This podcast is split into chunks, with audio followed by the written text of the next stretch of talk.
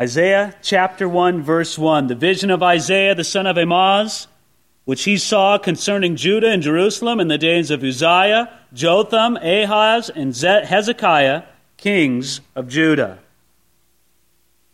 This is the book of the prophecies of Isaiah, the son of Amoz, who ministered from about 740 to 680 BC. For about 20 years, he spoke to both the northern kingdom of Israel and the southern kingdom of Judah. But after the northern kingdom's fall to the Assyrians in 722 BC, Isaiah continued to prophesy to Judah.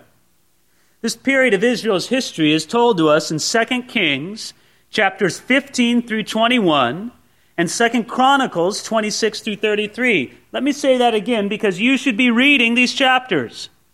You need to understand the historical time that Isaiah was prophesying to. 2 Kings chapters 15 through 21, 2 Chronicles chapters 26 through 33. Isaiah was a contemporary of prophets such as Hosea and Micah. Now, by the time of Isaiah, the prophets Elijah, Elisha, Obadiah, Joel, Jonah, and Amos, they had already completed their ministry. Let's get some time reference here. By the time Isaiah began his ministry, Israel had been in the promised land for almost 700 years. The first 400 years in Canaan, Israel was ruled by judges, spiritual, military, and political leaders God would raise up as the occasion demanded. Then, for about 120 years, after that initial 400 years, Three kings reigned over Israel Saul, David, and Solomon. But in 917 BC, some 200 years before the time of Isaiah, Israel had a civil war, and it remained divided into two nations the nation of Israel to the north, and the nation of Judah to the south, all the way up to the time of Isaiah. Up until the time of Isaiah, the northern nation of Israel had had 18 kings. All 18 of them bad, wicked men. The southern kingdom of Judah had some 11 kings before the time of Isaiah's ministry, some of them good, some of them bad. But in the time of Isaiah, Israel was a little nation caught between the wars of three superpowers Egypt, Assyria, and Babylon. And as Isaiah's ministry began, there was a national crisis in the northern nation of Israel. The superpower of Assyria was about to engulf the nation of Israel. And during the span of the prophet Isaiah of his ministry, the southern nation of Judah was also faced with threats from Assyria and Babylon, as well as other nations. Now, many modern scholars think that there was more than one author to the book of Isaiah. I don't know if you ever read books like this, if you ever hear people talk like this. It's a waste of your time if you do. Uh, they'll come and tell you, well, you know, you take a look at the first 39 chapters of Isaiah, Isaiah 1 through 39, and it's very different in its literary character from uh, chapters 40 through 66. So there must have been two different Isaiahs that wrote it.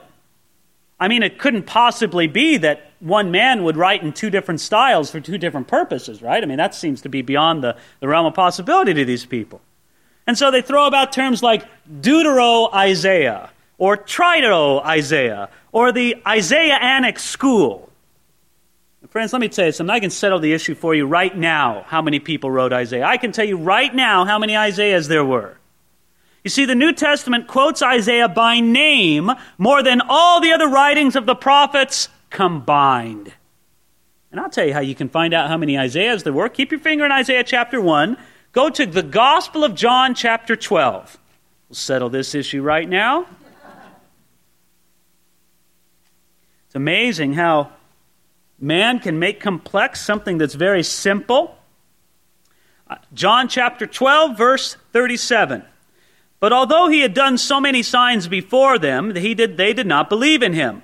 That the word of Isaiah the prophet might be fulfilled, which he spoke. Okay, here's Isaiah the prophet. Lord, who has believed our report, and to whom has the arm of the Lord been revealed? That's from Isaiah chapter 53. Okay, that's one Isaiah. Verse 39. Therefore they could not believe, because Isaiah said again, He has blinded their eyes and hardened their heart, lest they should see with their eyes and understand with their heart, lest they should turn, and that I should heal them. That's supposedly taken from the other Isaiah. Well, John just knows there's one. Matter of fact, he makes a point emphatic in verse 41. Look, these things Isaiah's said when they saw his glory and spoke. No. Just one Isaiah, right? Well, that settles it, doesn't it? One quote from one supposed author of Isaiah, another quote from another supposed author. One Isaiah. That's all there is to it. Isaiah chapter 1, verse 1. The vision of Isaiah, the son of Amoz. Now, the name Isaiah means salvation is of the Lord and it's a surprisingly common name in the Old Testament. There's at least seven name by the name of Isaiah, seven men by the name of Isaiah in the Bible, but there's only one Isaiah, the son of Amoz. By the way, some people have thought that this Amoz and the prophet Amos were the same people. No, not at all.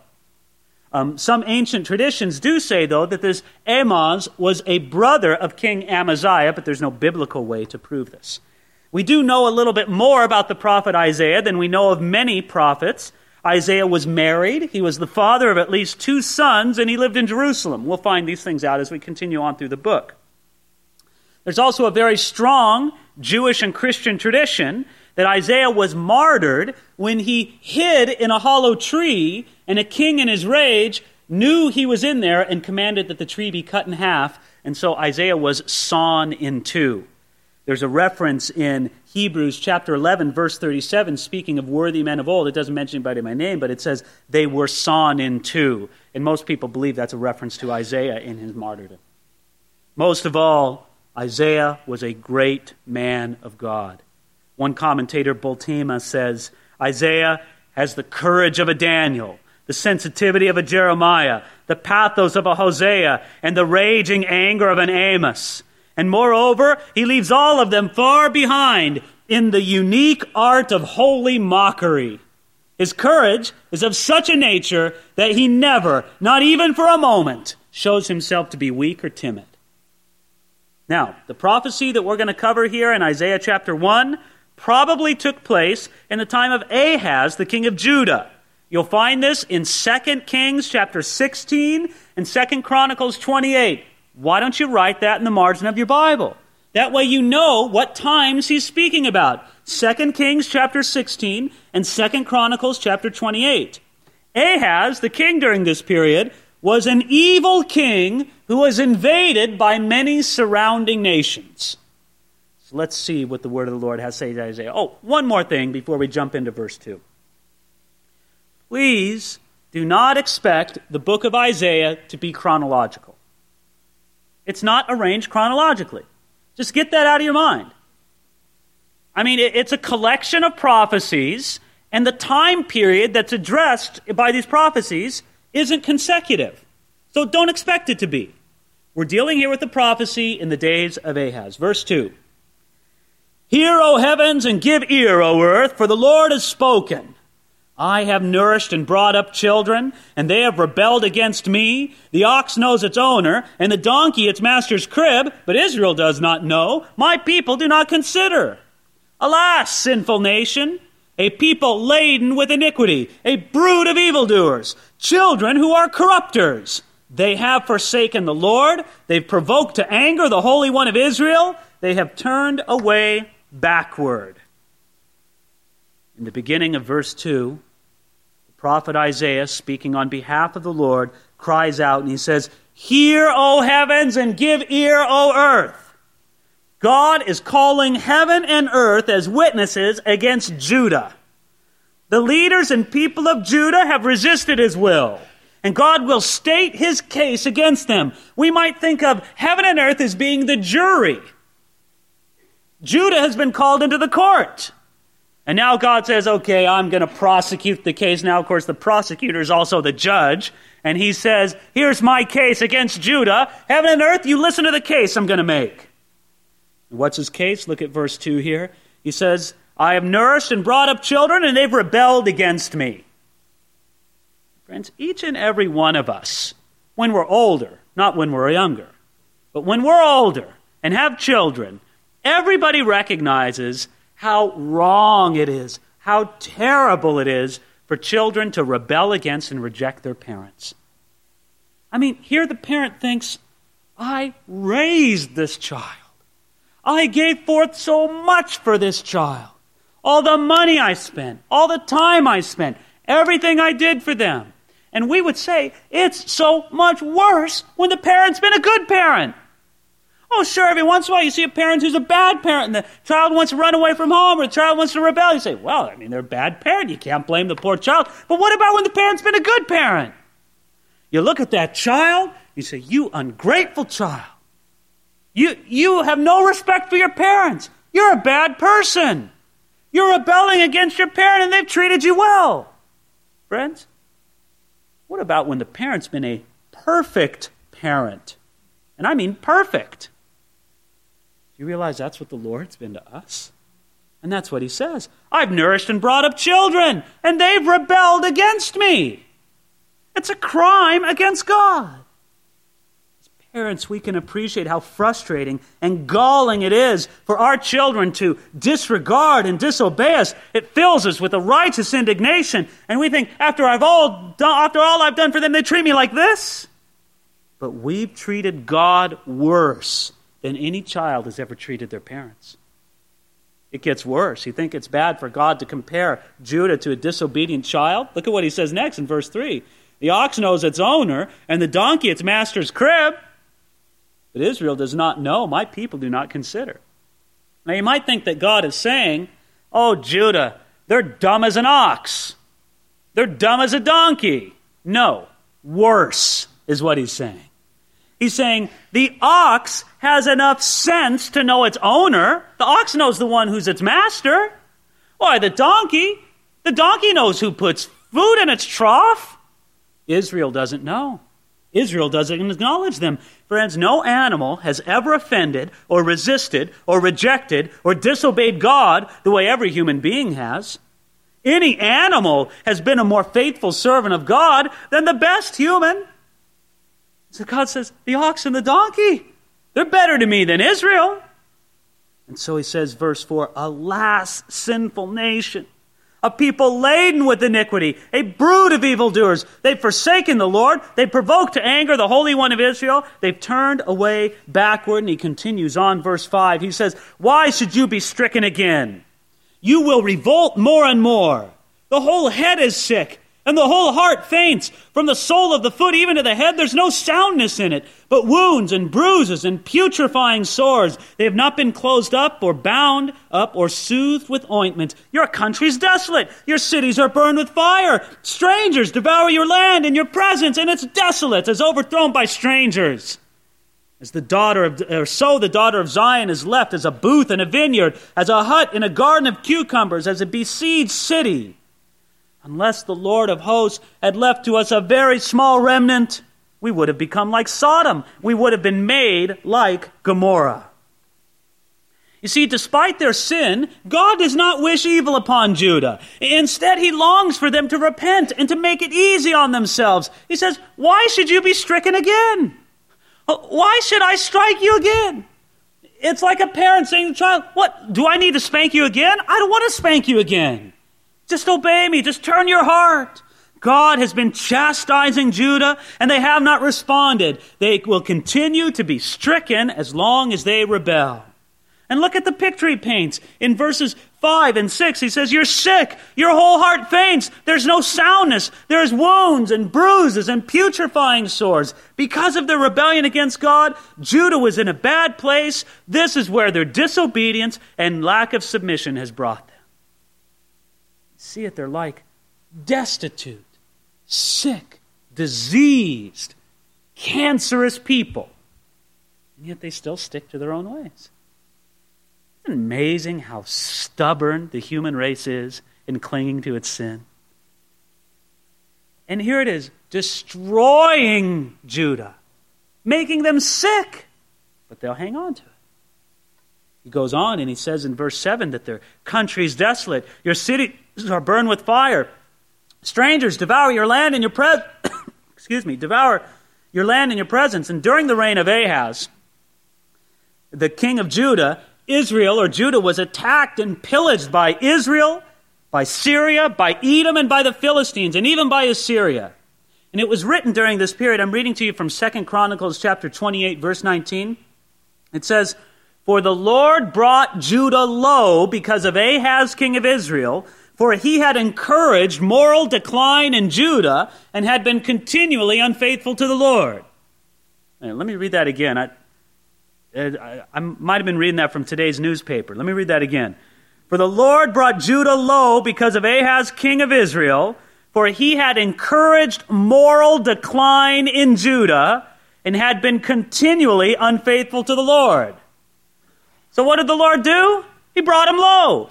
He sent them the Israelites and they attacked them. He sent them the Syrians and they attacked them. He sent the Edomites and they attacked them. The Philistines and they attacked the Assyrians and they attacked them. And this is the result. Look at verse 7. Your country is desolate. Your cities are burned with fire. Strangers devour your land in your presence and it's desolate.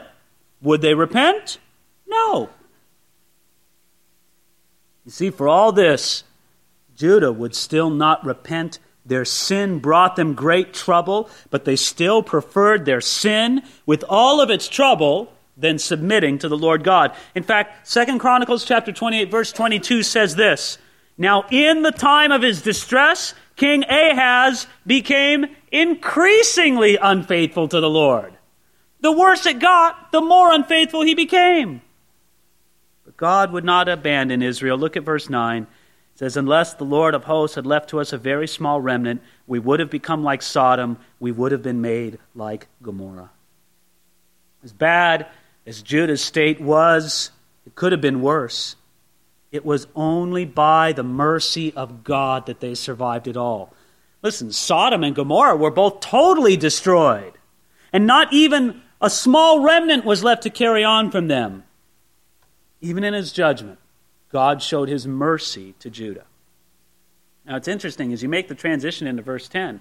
It's as if Isaiah the prophet saying, And speaking of Sodom and Gomorrah, verse 10, Hear the word of the Lord, you rulers of Sodom. Give ear to the law of our God, you people of Gomorrah. Wow. Lay it on the line here, don't you? You know who he's talking to. Friends, he's not talking to the cities of Sodom and Gomorrah. They were destroyed hundreds and hundreds of years before. He's talking to leaders of Judah and the people of Judah. And friends, he's not just saying it's just the leaders. He's not saying it's just the people. He's pointing them both out. You rulers of Sodom, you people of Gomorrah. You people may as well be the leaders and the citizens of Sodom and Gomorrah He's trying to get their attention, obviously, saying these are the cities synonymous with sin and judgment.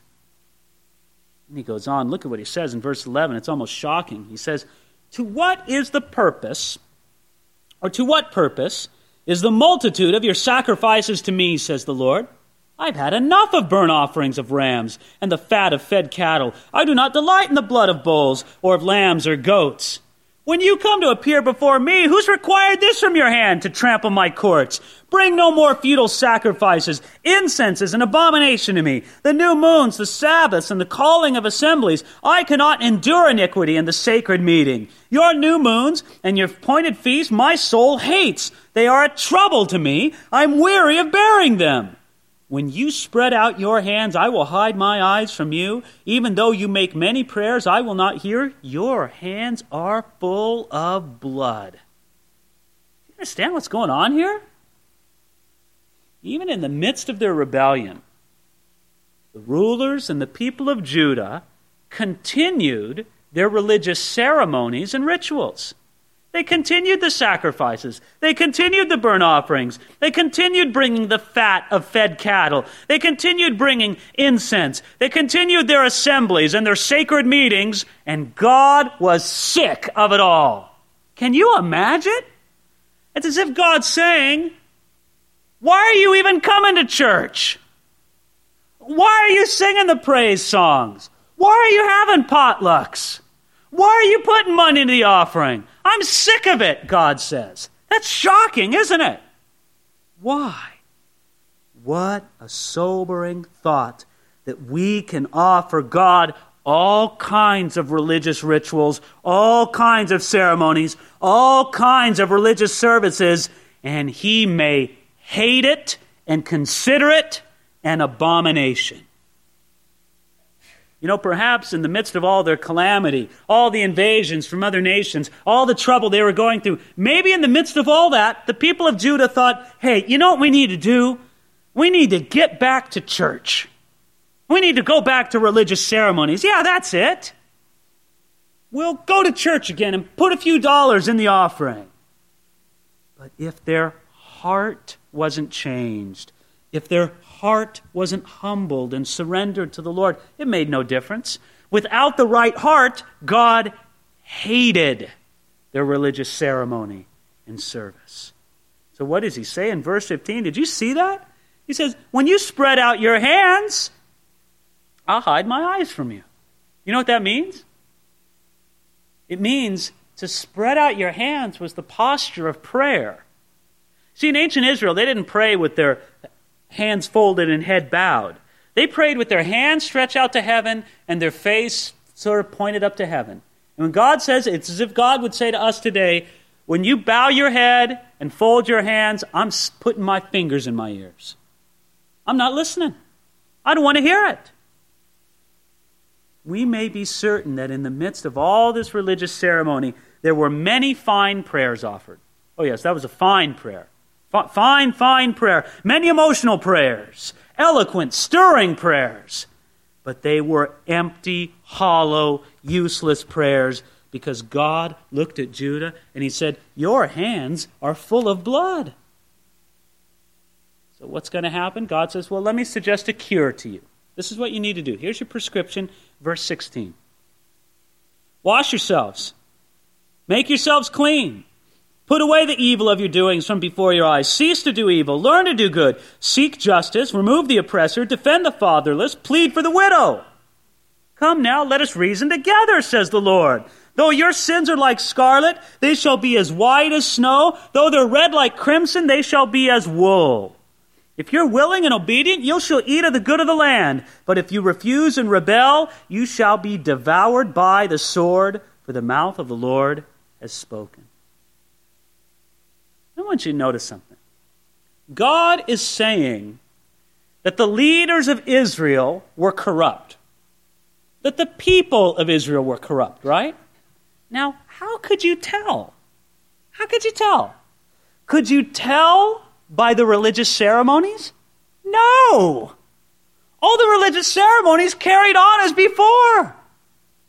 They still made the offerings. They still prayed the prayers. They still brought the blood. They still had the sacred assemblies. You looked at the church attendance, so to speak, of Judah in those days, and it looked just the same. You know where you saw the evidence of the corruption of their heart? In the way they treated other people. That's where you saw it. So he says, learn to do good.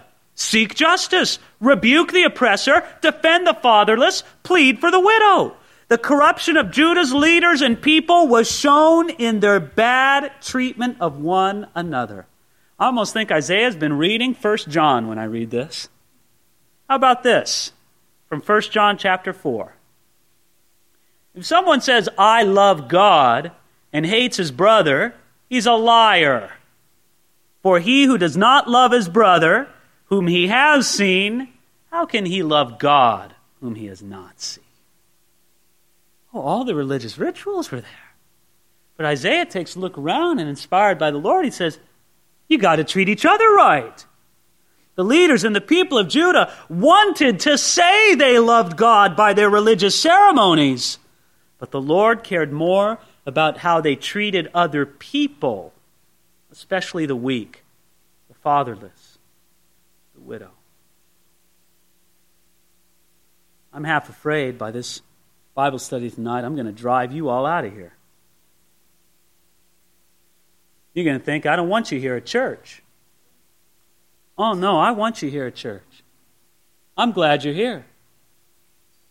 Let me tell you something if you're faced with the option of getting it right with another brother or sister or coming to church tonight, you should have got it right with the brother or sister. And then come to church. Well, I would have been late. That's okay. The Lord would forgive you that one.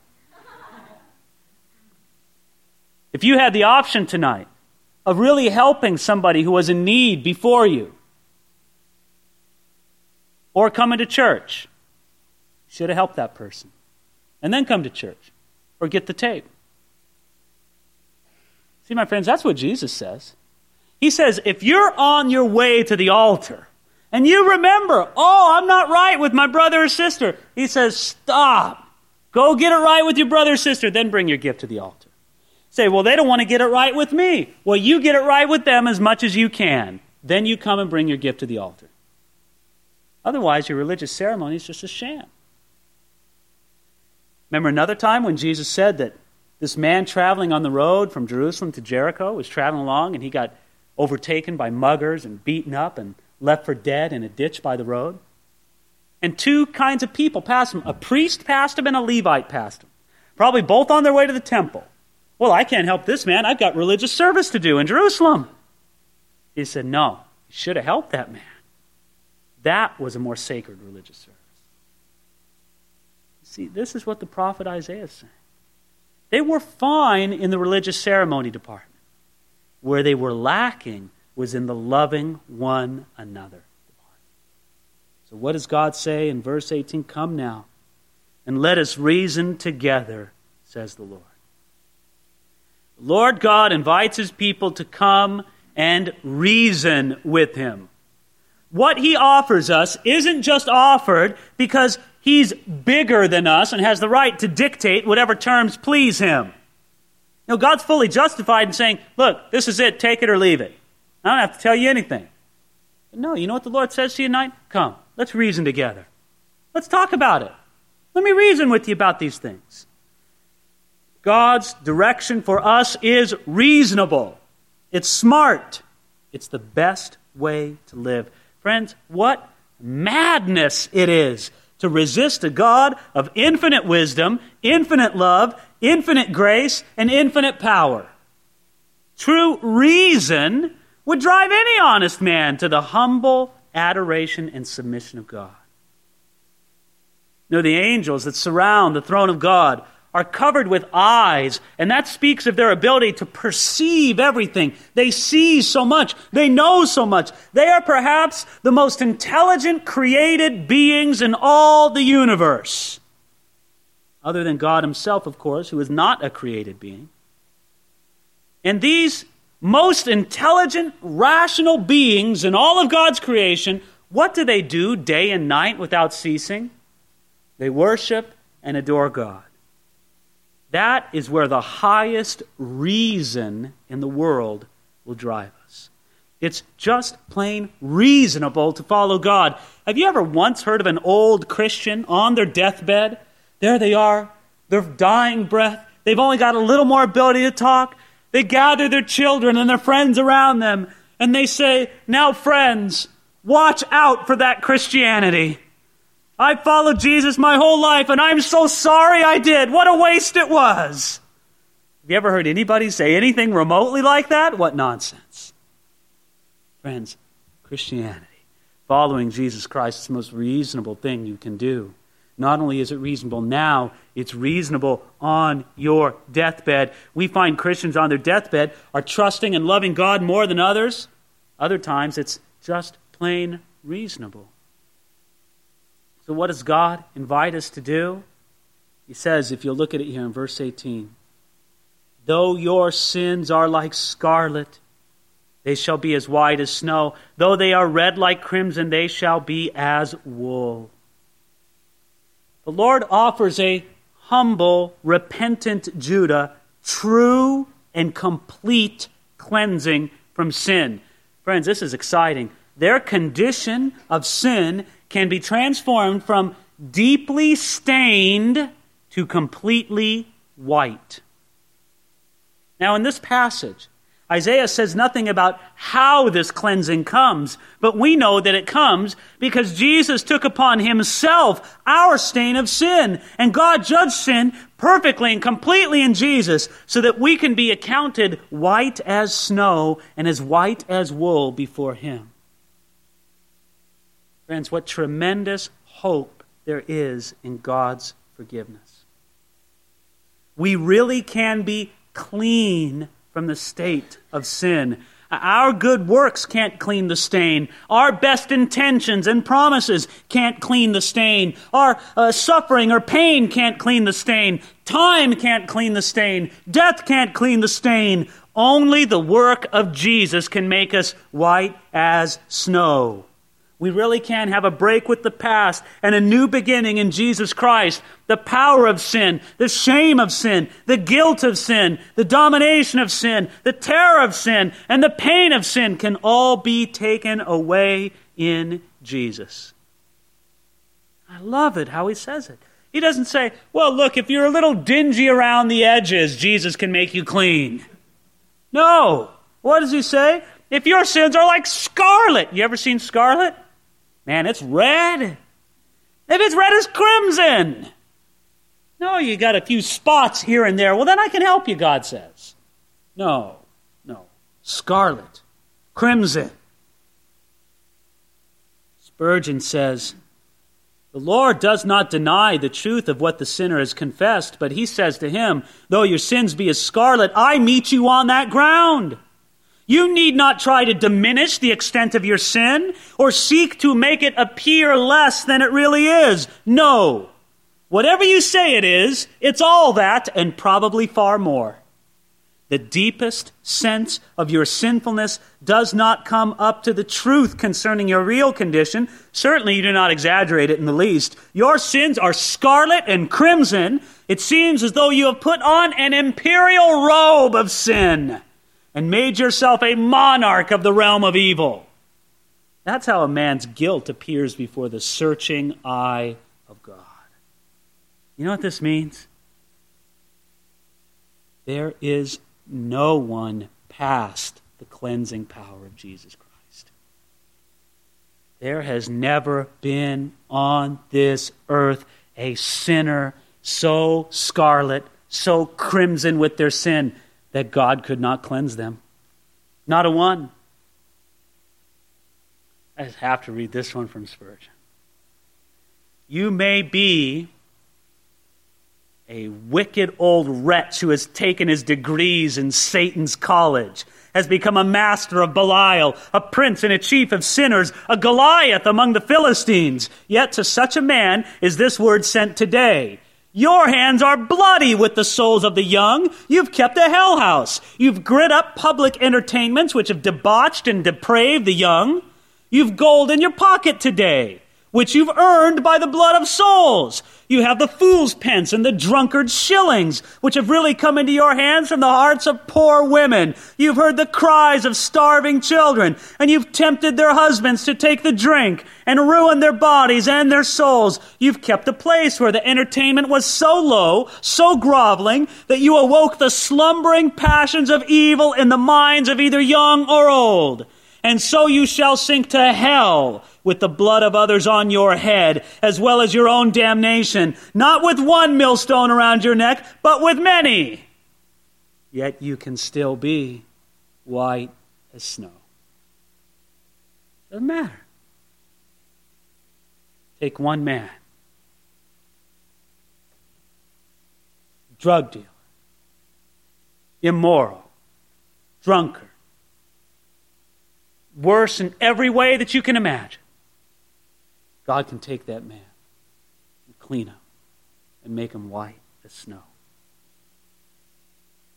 So when we consider the greatness of God's cleansing and pardon, it's all the more reason for us to do. Do you see what it says here in verse 18? I like just the first two words. Come now. Come now. God wants the separation between you and He to be gone now. He doesn't want you to continue in your destructive path another moment. He wants the best for us now. Come now. When can it ever be better? Come now. You may never have another warning to your heart like you have right now. There may never be people praying for you the way they are right now. You may never heard the word preached again like you're hearing it right now. You may never have loving people around you like you have right now. Your heart may never be as soft as it is right now. You may never have people around you to support you and love you and care for you as you have right now. Why would you delay? Why put off? Got that winning ticket to the lottery. You say, ah, I'll cash it in later. There's always another opportunity. No, come now. The eye of your Father sees you afar off, and He's running towards you. Come now to the Lord. That's why he says in verse 19 if you're willing and obedient, you'll eat of the good of the land. But if you refuse and rebel, you'll be devoured by the sword. Friends, it's either eat or be eaten. Obey God and eat the good of the land. Disobey Him, and you're going to be devoured. You're going to be eaten by the sword. Friends, let me ask you a question. Verse 19 says, if you are willing and obedient. Verse 20 says, if you refuse and rebel, which better characterizes your life. Nobody perfectly matches either phrase, but which phrase better describes your life? Willing and obedient or refuse and rebel? There's a consequence attached to either one. So, verse 21 How the faithful city has become a harlot it was full of justice. Righteousness lodged in it, but now murderers. Your silver has become dross, your wine mixed with water. Your princes are rebellious and companions of thieves. Everyone loves bribes and follows after rewards. They do not defend the fatherless, nor does the cause of the widow come before them. Huh. You know what the faithful city is, don't you? It's Jerusalem once known for its faithfulness to the Lord. Oh, what a glorious city in the day of David, in the day of Solomon. But now it's become a harlot. It was full of justice. Oh, the days of justice and righteousness, they're long past in Jerusalem. Now it's filled with murderers. It's filled with political corruption. It's filled with thieves, with fraud, with, fraud, with bribes, and with favoritism against the weak. Sounds like any modern city in America right now, doesn't it? The Lord's accusation against Jerusalem shows what God values among political and civil leaders. He wants them to keep the peace. God looked at Jerusalem and said, There's murderers here. Let me tell you, God looks at Los Angeles right now and he says, There's murderers there.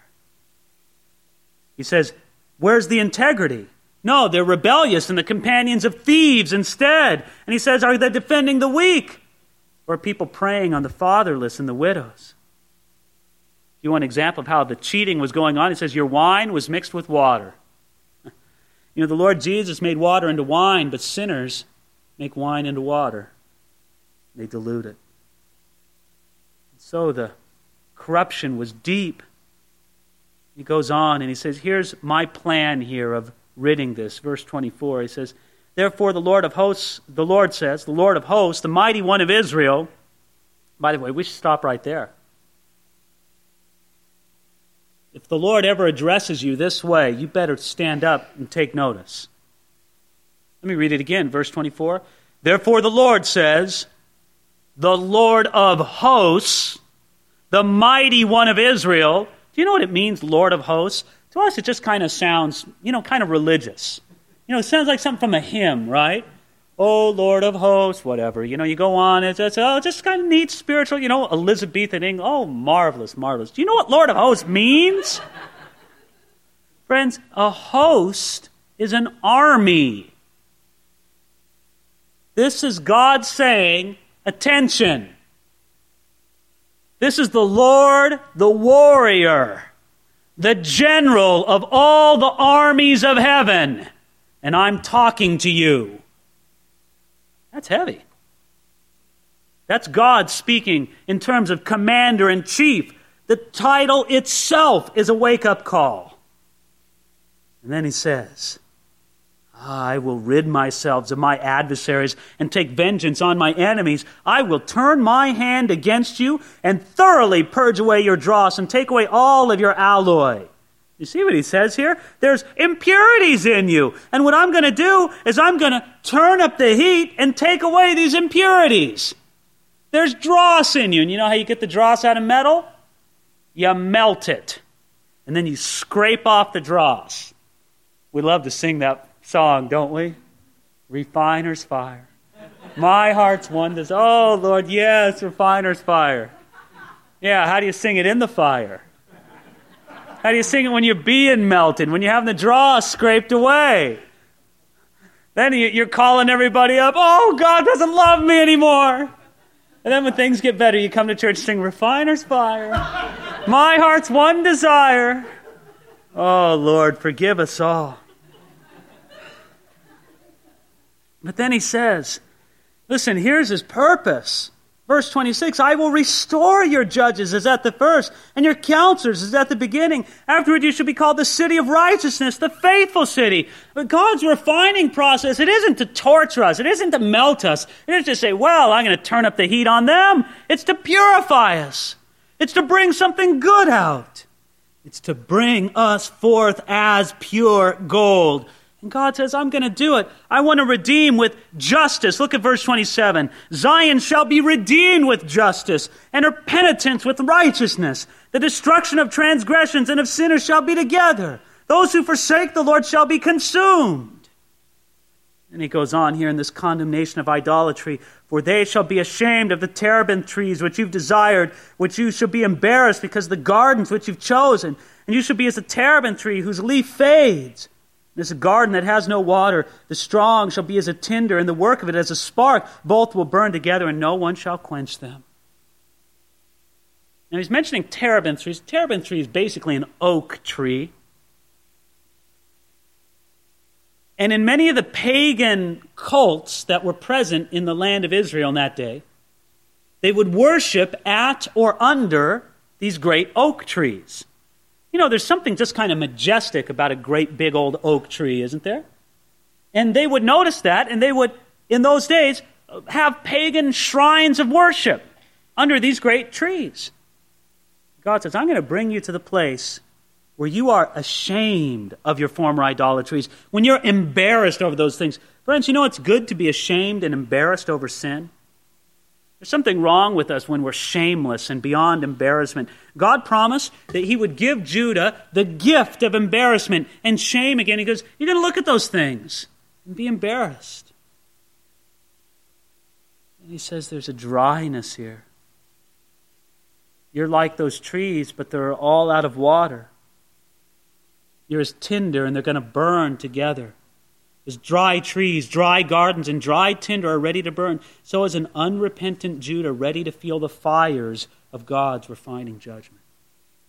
Oh, what a strong word of the Lord to Judah. Now, in Isaiah chapter 2, it begins a section that lasts for three chapters. We're not going to approach it all this evening. We're going to cover chapter 2. Chapters 2, 3, and 4 essentially cover all one prophecy, again, concerning Judah. Now, you should know that not every prophecy in the book of Isaiah is directed to the nation of Judah. Some are directed to the northern nation of Israel. Some are directed to surrounding nations. Some are directed to individuals. But these first two major prophecies in chapter 1 and in chapters 2, 3, and 4 are directed to the nation of Judah. Verse 1 The word that Isaiah the son of Amoz saw concerning Judah and Jerusalem now it shall come to pass in the latter days that the mountain of the Lord's house shall be established on the top of the mountains and shall be exalted above the hills, and all nations shall flow to it. Many people shall come and say, Come, let us go up to the mountain of the Lord, to the house of the God of Jacob. He will teach us his ways, and we shall walk in his paths. For out of Zion shall go forth the law and the word of the Lord from Jerusalem. Praise God. See, in the midst of all this sin, in the midst of all this difficulty, in the midst of all this corruption in Judah, God says, there's coming a day when it's going to be different. And he describes this as the latter days. Verse 2 It shall come to pass in the latter days. And in this context, the term latter days refers to the times of the Messiah, when the anointed of the Lord reigns over the earth. This specifically refers to a time that many people would call the millennium, the thousand year reign of Jesus Christ on this earth. And what's it going to be like in those days? The mountain of the Lord's house shall be established on the top of the mountains and shall be exalted above the hills, and all the nations will flow to it. Friends, during the millennium, Israel will be the superpower of the world. Isn't that absurd? Israel, little nation, it's going to be the superpower. You know, right now, the United States can pretty much do whatever it wants all over the world. We can do it. We've got the military and the economic and the cultural might. We rule the world. Israel is going to be the superpower of the world in the millennium. Little Israel. It's going to be the leading nation in all the earth. And the center of Israel will be the mountain of the Lord's house. You know what that is? The Temple Mount in Israel. The Temple Mount, which will be the capital of the government of the Messiah. And all the nations will flow to the capital of the government of Jesus. That's how it's going to be in the millennium. Jesus Christ is going to establish the seat of his government on the Temple Mount in Jerusalem. And everybody's going to come as tourists, come see it, as worshipers. All over the world, they're going to come and let's go to Jerusalem. We got to see the, the government of the Messiah. They're going to say, Come, let us go to the mountain of the Lord. He will teach us his ways, and we shall walk in his paths. During the millennium, the citizens of earth will acknowledge and submit to the lordship of Jesus. It will be a time of perfectly administrated, enforced righteousness on this earth. Matter of fact, look at verse 4. He says, He shall judge between the nations and shall rebuke many people. They shall beat their swords into plowshares and their spears into pruning hooks. Nations shall not lift up sword against nation, neither shall they learn war anymore. During the reign of the Messiah, when Jesus Christ returns to planet Earth and establishes his kingdom and rules and reigns on this earth for a thousand years, there's not going to be any more war. Oh, there's going to be conflicts between nations and individuals. But you know what? The Messiah or his administrators are going to step in and say, let's settle this right now. And I'll tell you how this is going to be settled. He's going to decisively resolve either himself or those who reign with him. And you know who's going to reign with him? Us.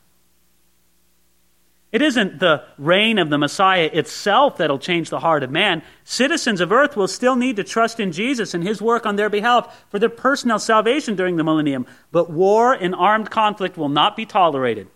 Matter of fact, God says, See those swords? Beat them into plowshares.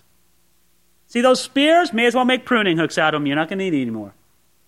That gun, that missile, that tank, that fighter jet, melt it down. No use for it anymore. Wipe it out. Well, but what if we, what if we need to uh, protect? No use for it anymore, Jesus will say. Melt it down. And that's going to be it. Well, what if somebody doesn't like it? What if they don't want to do what Jesus wants them to do during the millennium? Psalm 2 9 tells us what the Messiah will do to the disobedient during the millennium. It says, you shall break them with a rod of iron. You shall dash them to pieces like a potter's vessel. You ever seen a crowbar hit a clay pot? Not much left, is there? There's a nice satisfying pop, and thing just shatters. Basically, God says, you know what? The people who don't get along with the Messiah's program during the millennium, they're going to be popped like a crowbar pops a, a, a clay pot. That's it. That's all there is to it. No more war because there's a new ruler on earth, Jesus Christ. Friends, don't you long for the day when there's no more need for a military budget?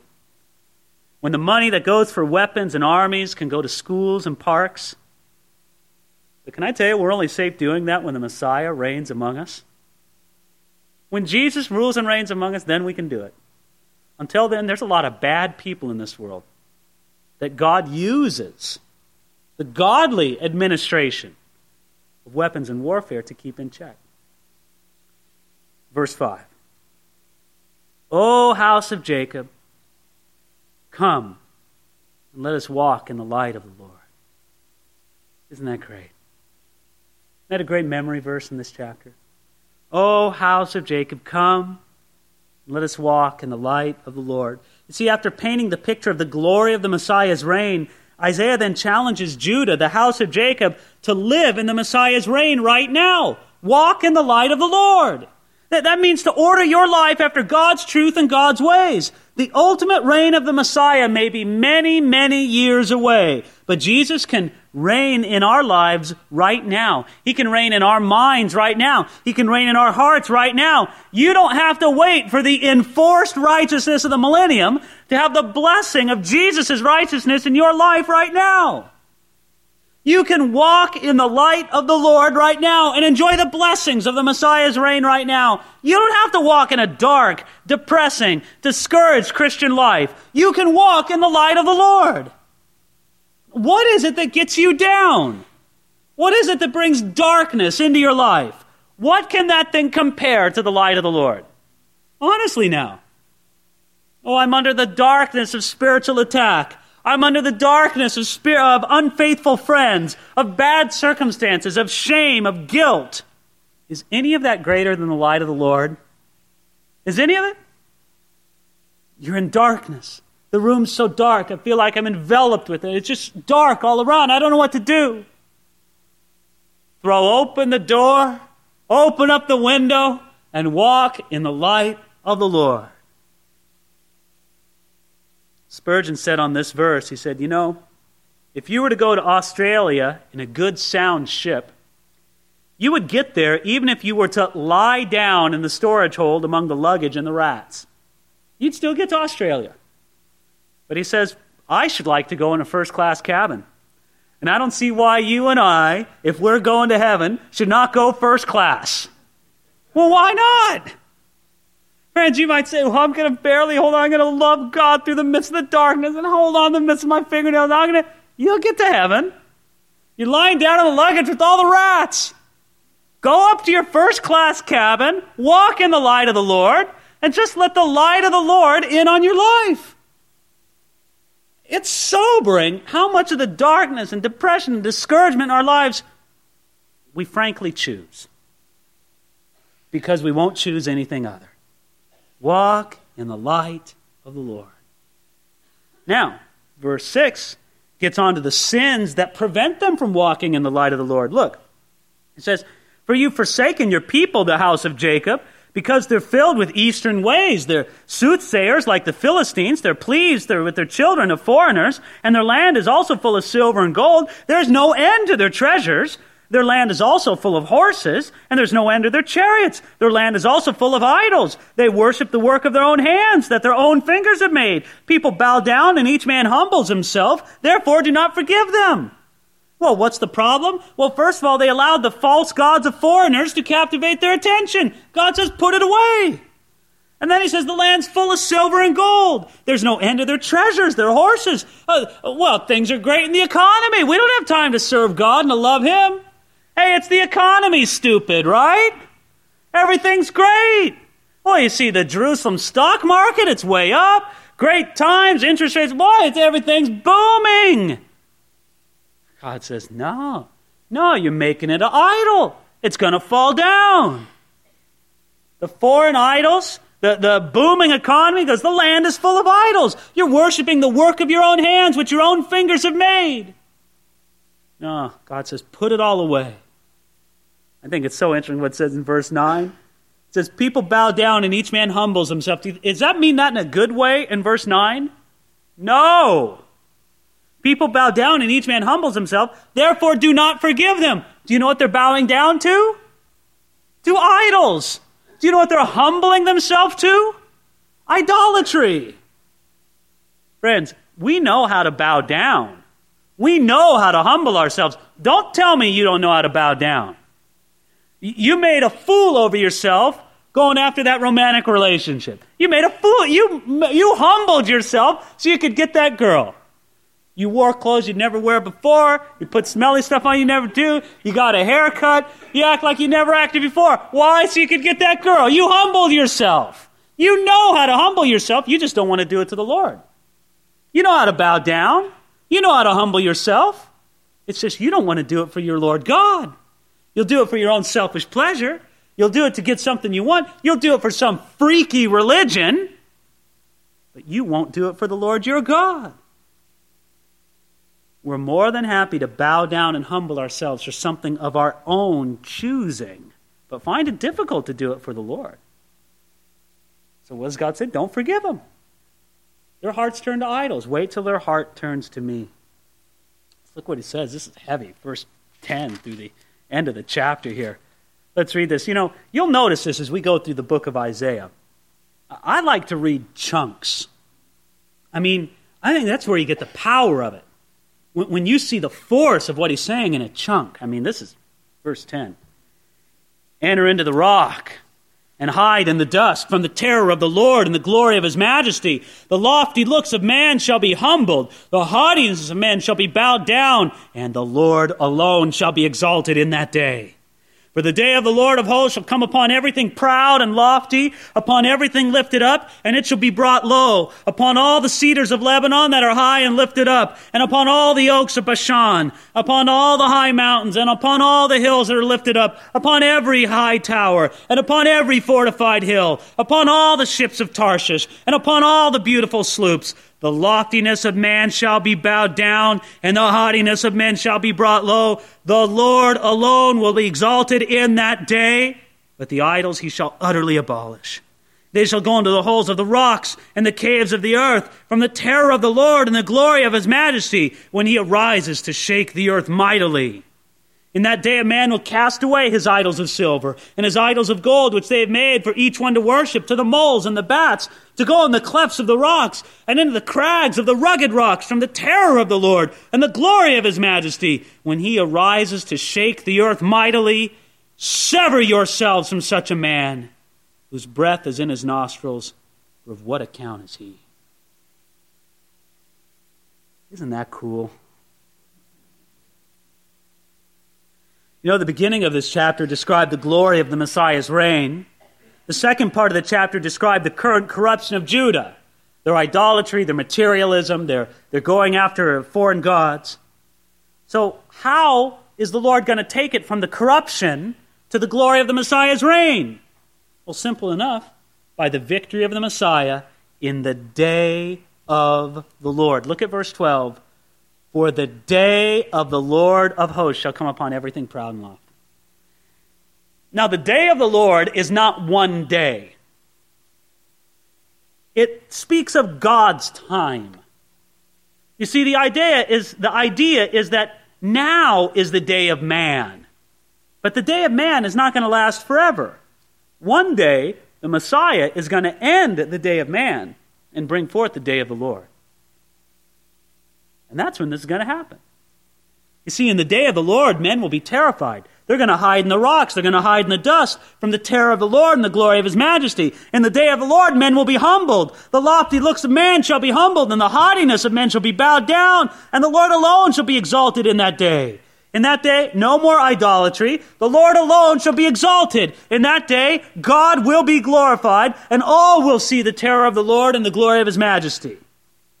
You got your high tower, you got your fortified wall, you got your monuments of men, you got your financial centers, you got your great shopping malls, you got all your economic prosperity, all your trade, all your infrastructure. It's gone.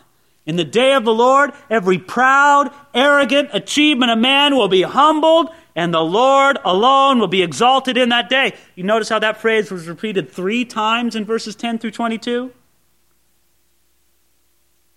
It's amazing proud man is and how God will humble man on the day of the Lord. Did you notice this in verse 20? It says, In that day, a man will cast away his idols of silver and his idols of gold, which they made for himself to worship, to the moles and bats. In other words, in the day of the Lord, you're going to be so the idea is you know you're fleeing from your house. It's the day of the lord. You're so you're running for the hills. You're so scared. You're holding your idols. Oh i've got my idols. You know i've got my stocks and my bonds. I've got my my pink slips. And i've got all my stuff. It's all my idol. Everything i love everything i trust. I, i'm running. Oh god i'm going to protect this. And you're running. The day of the lord's come. And you got to hide in a little cave in a little crevice. And you know you can't fit in with all your stuff. So you throw it to the moles and the bats. And then you go hide in the cave. It's like god saying you know what you had to give that stuff up anyway, right? Why not just give it up to me now? And then you won't have to be afraid on the day of the Lord. You give it to me now, and then you don't have to flee for terror on the day of the Lord. I love verse 22. Sever yourselves from such a man, whose breath is in his nostrils. For of what account is he? You see, because the days of idolatry and human pride are numbered, right? That's the losing horse, my friends. Those days are numbered. Why associate with those who cling to what's surely going to be defeated? We should see that such men are of no account and we should walk in the light of the Lord instead. What strange sin is in us to make us give more account to men who can only hold as much breath as their nostrils will contain? Okay, right, right now. Okay, you got some breath in you right now, right? There you go, hold it right there. What you got isn't enough. That's how much breath you can hold at any moment. How long is that going to last you? A couple minutes? Tops. That's all, the, that's all you can hold. You're a self sustained system, right? Yeah, for about one minute, minute and a half, two minutes. Then you're dead. Past that minute and a half, two minutes, you depend on God for every breath that you breathe. That's how much you, you can live in yourself, as much air as you can hold in your nostrils right now. Live it up right there. now, now, that's how you are. That's how I am. And I'm going to live my life to placate or to please you? Or you're going to do it to please me? What are you kidding? Shouldn't we doing it to please God? Shouldn't He be the one we serve and love and honor and worship?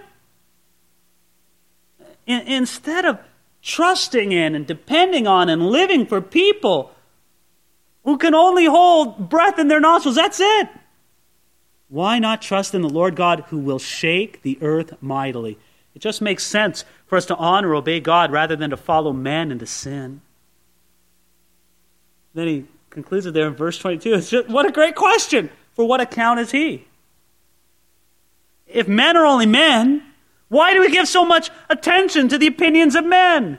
Why do we rise so high on the praise of men and get so low at their disapproval? We have something, someone better to live for. A couple great quotes from Spurgeon here to kind of wrap it up. He's talking about this whole issue of, you know, why are you focused on people? He says, but they say. Well, what do they say? Let them say. It will not hurt you if you can only gird up the loins of your mind and cease from man. Oh, but they've accused me of this and that. Is it true? No, sir, it's not true, and that's why it grieves you. That is why it should not grieve you. If it were true, it ought to trouble you. But if it's not true, let it alone. If an enemy has said anything against your character, it will not always be worthwhile to answer him. Silence has both dignity and argument in it. And then he goes on, this is so good.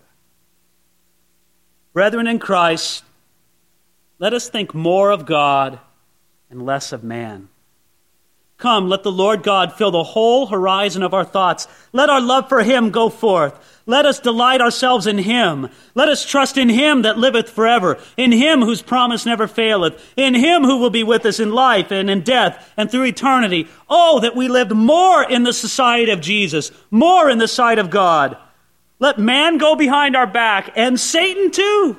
We cannot spend our lives in seeking the smiles of men, for pleasing God is the one object we pursue. Our hands, our heads, and our hearts, and all that we have and are, find full occupation for the Lord. And therefore we must sever ourselves from such a man. You know, my friends, the Lord put something so much greater before you than living for any person, including yourself. He put something before you to live for the glory and the honor and majesty of Jesus Christ.